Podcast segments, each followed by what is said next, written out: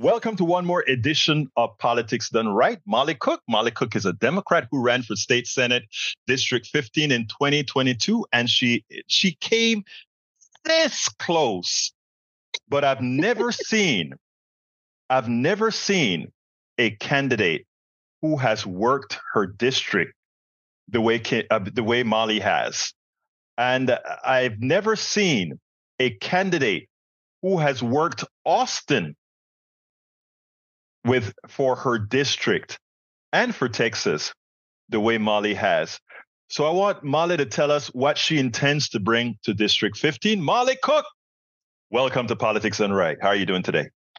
I'm doing great. Thank you so much. Egberto. I'm Molly Cook. I use she, her pronouns. I'm an emergency room nurse, community organizer, and Democrat running for Texas Senate District 15. And I am so excited to be running for this again and to be able to bring nursing leadership public health, and grassroots organizing into the Texas Senate. And let me tell you, um, I, I may be a bit biased here, but um, because of your health your health uh, bona fides it's one of the reasons why i think more than ever in a state like texas a state where which has the either the largest or the second largest uninsured uh, rate of people here I think we need somebody who has seen what it looks like to work with sick people, what which at some point every one of us will be. So tell us first of all, um, why did you decide to run?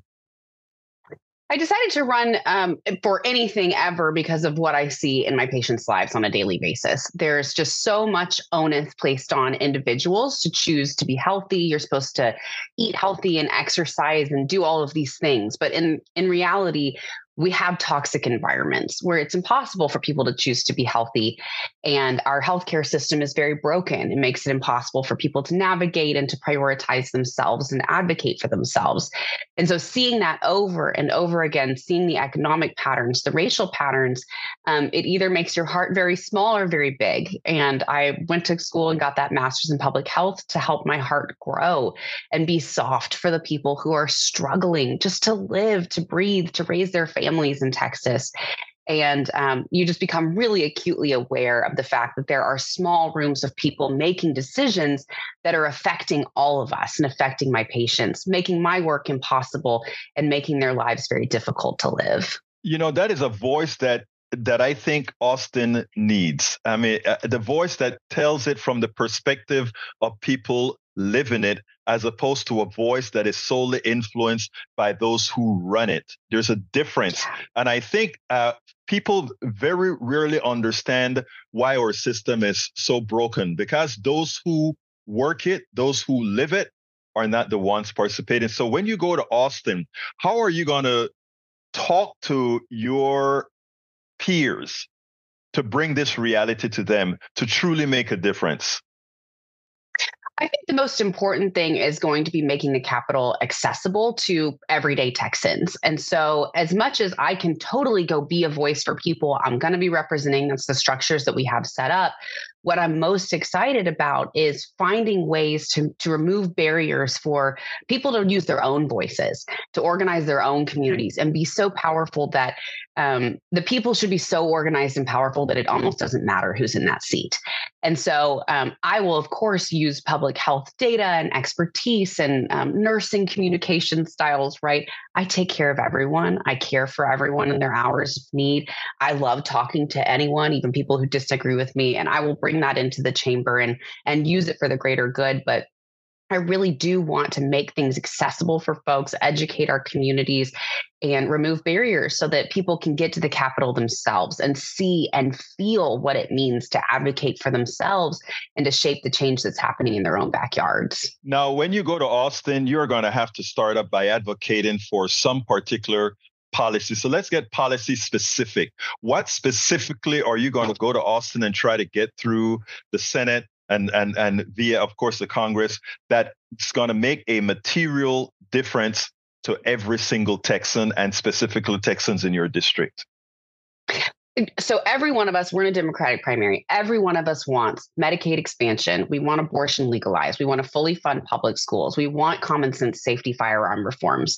Um, so what I want to talk about a little bit is, is kind of my own niche, and that's transportation. And I want to pick up right where we left off at the end of last session, where we left off from the session before, and work on a constitutional amendment that would allow TxDOT to spend money on anything other than roads. So Texas is the only state without dedicated public transit funding the only state without dedicated public transit funding. I mean, the only state out of 50. We have five major urban areas where folks absolutely rely on public transit, absolutely rely on active transportation to get to and from work, medical appointments, school, whatever it is. And we are not funding those systems. And those systems will make transportation safer for everybody in our state. Um, will make regional mobility more efficient. Will provide economic opportunity to folks who can't afford to own a car, which we know costs around $10,000 a year. So we desperately need for TxDOT's hands to be untied. Right now, all three buckets of pertinent revenue that TxDOT uses to build transportation facilities are completely dedicated to highway and highway widening projects. Well, we know a highway widening project has never worked to relieve traffic meaningfully over time, and it damages communities, makes flooding, air pollution, traffic, noise, all of that worse. And so we need a champion in the Senate to go say, hey, you know, we got a hearing on this bill two times in a row, but we need to really run with it and make sure that everybody understands that we're not talking about um, we're really not talking about anything radical. we're just talking about letting TxDOT engineers be creative and create choice and opportunity for Texans. Now you are in Austin, and you know I've been following you on Twitter and elsewhere. You've been working those halls on this issue. Um, how successful uh, were you, and what needs to be done? Good question. And in Texas, especially as a Democrat or especially as somebody who prefers um, life saving or progressive policies, right? We kind of have to we have to take our wins where we can sometimes. And we did get a couple of hearings last year um, during the session, and that was a big deal for Democrats. We we were not um, getting the hearings that we deserved and needed for the policies that we care about, and we were able to show up with big groups and able to um, make our voices heard and, and push the needle a little bit. There was seemed to be a little more understanding from the leadership in both the Senate and the House that hey, you know, TxDOT's hands really are tied. Um, that this is not actually very functional, and we need to be thinking about spending differently recently, and even saw a couple of Republicans asking for more transparency in how TxDOT sort of makes its decisions and prioritizes um, where the funding goes and how they plan on their on their UTP, their 10 year plan. So I would say it was very successful. We also brought a group of 70 folks from Houston at one point, um, and gathered people from all across the entire state. And we were able to have language translation on that trip. We provided meals, childcare stipends, um, it made it very accessible to people. And so we were able to go around the Capitol and have people who are experiencing the fallout of these policies actually talking directly to their legislators and their staff. So I think it, that was a wild success. Now, did um, did we pass a giant bill that stops highway widenings? No, of course not. And we're going to keep working on it. And there's going to be work that happens inside the Capitol, which hopefully we'll have a champion in there to do that work, um, but also the work outside the Capitol to make sure folks really understand um, the issue, how to plug in, and how they can they can start to force that change to happen were you living in Austin then? Because I just saw you continuously on on the uh, on the floor out there. no, I was. I'm so proud. 2023 was such a big year. Um, I was working at the hospital two days a week. I was running the Prop B campaign with my teammates at home in Harris County, and then we were also. I was also at the Capitol about two days a week as well. So it was a really big year. yeah, that was, that was that was a lot of work. I'm glad you had all that energy to do all of that. And that's hey, folks. That's why we need the youth, young people running these, running, running Austin because what we need in Texas needs a hell of a lot of work and a hell of a lot of energy. Anyway, um, let me know what you're going. What's the first thing you're going to do? You're going to jump into into that Senate. You're going to have Patrick that's going to hit that gavel. What's the first thing that you're going to do? I think the most important thing is to find somewhere that I can get along with Republicans, mm-hmm. extend a hand and say, I want to work on this. Hold on a second. Where where is that place that you think you can get to work with Republicans? One good example is um, legalizing fentanyl testing strips. Gotcha. So that's a that's a Tom Oliverson policy. It's a you know a bunch of Republicans were on that last time, um, and I have found wherever I am working with a community that I don't belong to, the most important thing is to show up and offer a helping hand where you can, right, and demonstrate that we want to save lives. Yes, I want to make radical change. We all do, but we want to save lives, and so it's important to find where we can work together. Last session that was HB 2071, and I walked in day one to work with Bettencourt, Gates, Chiton on um, a bill that did eventually pass and will impact the stock of affordable housing and will save Harris County billions of dollars over the next 20 years. And so there are going to be opportunities like that. The second thing I want to do is look for the opportunities for bipartisan statewide organizing. And I think that that is transportation, Medicaid expansion, and um, public education. We've just seen we've just seen that those tend to cross aisles. Um, and the last thing I want to do is find out exactly where the abortion organizing is happening and how we can start to turn out every single Democrat in our state to fight for our right to abortion back and reproductive health care in general. Um, but I think that those are going to be kind of the, the three pronged approach and, and how we should show up and start to really make radical change in all of our communities.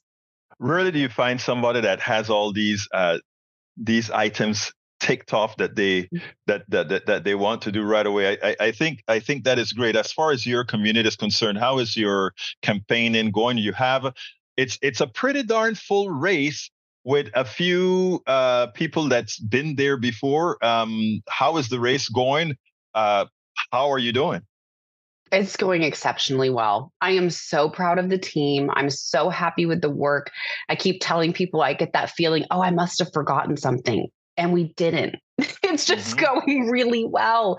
Um, and so I'm really, really proud of the campaign that we've run. And this time we've we've outraised what we raised last time. We've outspent what we spent last time. We are reaching voters. Um, we're on the doors, on the phones. We're using digital ads. The digital ad that we released second, so you can look at it on our YouTube page. It's just fantastic. It really communicates the urgency and the importance of having a nurse in this seat. And then the last thing I'll say is what's difficult in a six-way primary is finding how are you different that's what we've been asked in every single interview is what makes you different. And for us, it's very easy to say it's nursing, it's that I've had an abortion, it's that I'm a bisexual woman, and I'm an organizer. And I've been doing this work, been turning out voters, been moving the needle, been passing policies. And I'm really, really proud to be able to make that distinction in a, in a crowd of candidates. Molly, what would you have liked me to ask you that I didn't? And you, you you've talked to me before, so you know that was coming.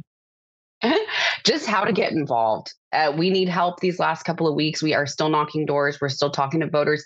Some people who, who still don't know that there's a Democratic primary happening, even, even reliable voters. where there's so much voter suppression in this state, there's so much apathy. We absolutely need help making sure that folks know that there's an election, how they vote, um, so you can go to at Molly for Texas on any social media platform, mollyfortexas.com. Um, look us up, send us a message, come help us reach people. And um, I promise you that you're going to make some friends and make some change and, and have a great time. Molly Cook, Democratic candidate for State Senate District 15. Thank you so kindly for having been on Politics Done Right. Thank you. Thanks for the opportunity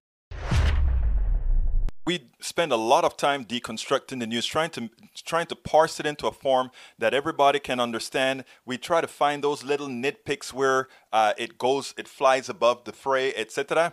If you really like these videos that we do, I want to ask a big favor. Please go ahead. Number one, subscribe to our channel, and number two, please join if you can. Thank you so kindly for watching. Keep watching. Please remember to share. We must populate the entire internet with our progressive message, a message that we know is what most Americans say that they want. So help us, please join.